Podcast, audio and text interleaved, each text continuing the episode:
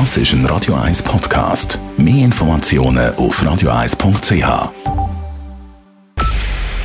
Es ist 9 Uhr. Radio 1, der Tag in 3 Minuten.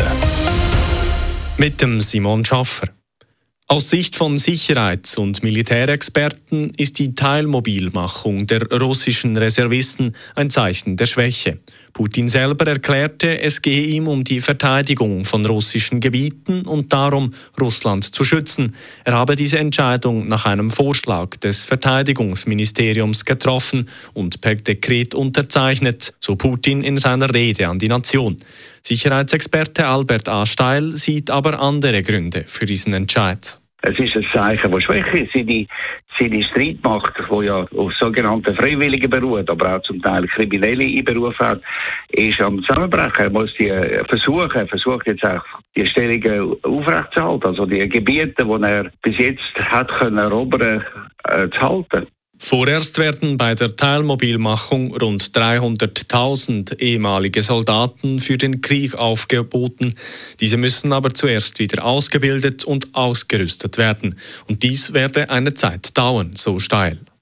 Nach der Ankündigung der Teilmobilmachung in Russland ist die Nachfrage nach One-Way-Flügen drastisch gestiegen.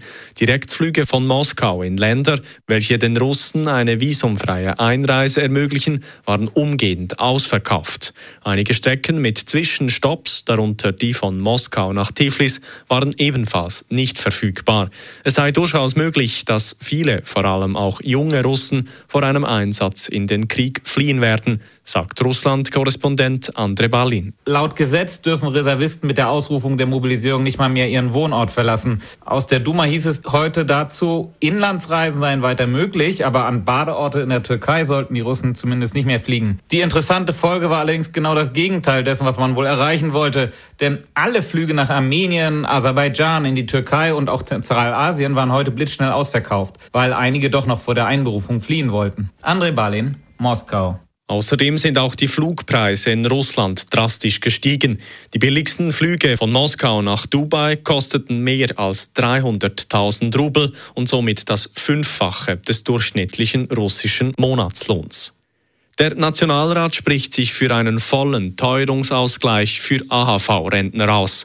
Der Bund soll zudem seinen Beitrag an die Prämienverbilligungen um einen Drittel erhöhen.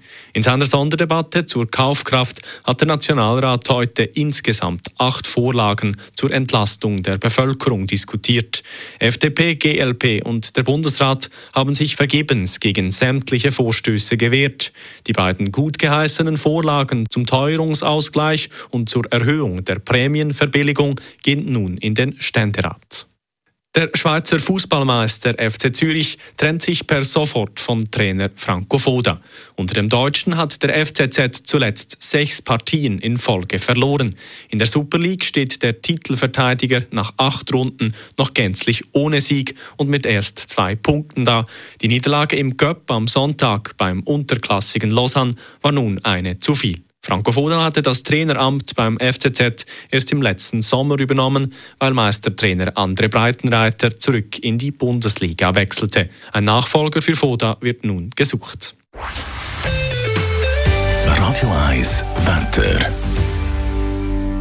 Nach einer klaren Nacht liegen Temperaturen morgen am Donnerstagmorgen bei etwa 6 Grad. Im Verlauf des Tages lösen sich dann die letzten Nebel- und Hochnebelfelder auf. Es gibt durch den Tag ein sonniges und teils wolkenloses Wetter. Die Temperaturen liegen bei etwa 18 Grad und es geht weiterhin eine schwache Beise. Das war der Tag in 3 Minuten.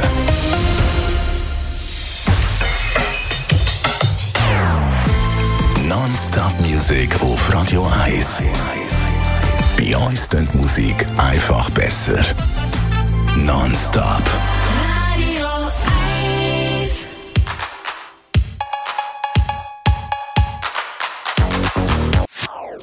Das ist ein Radio 1 Podcast. Mehr Informationen auf radio1.ch.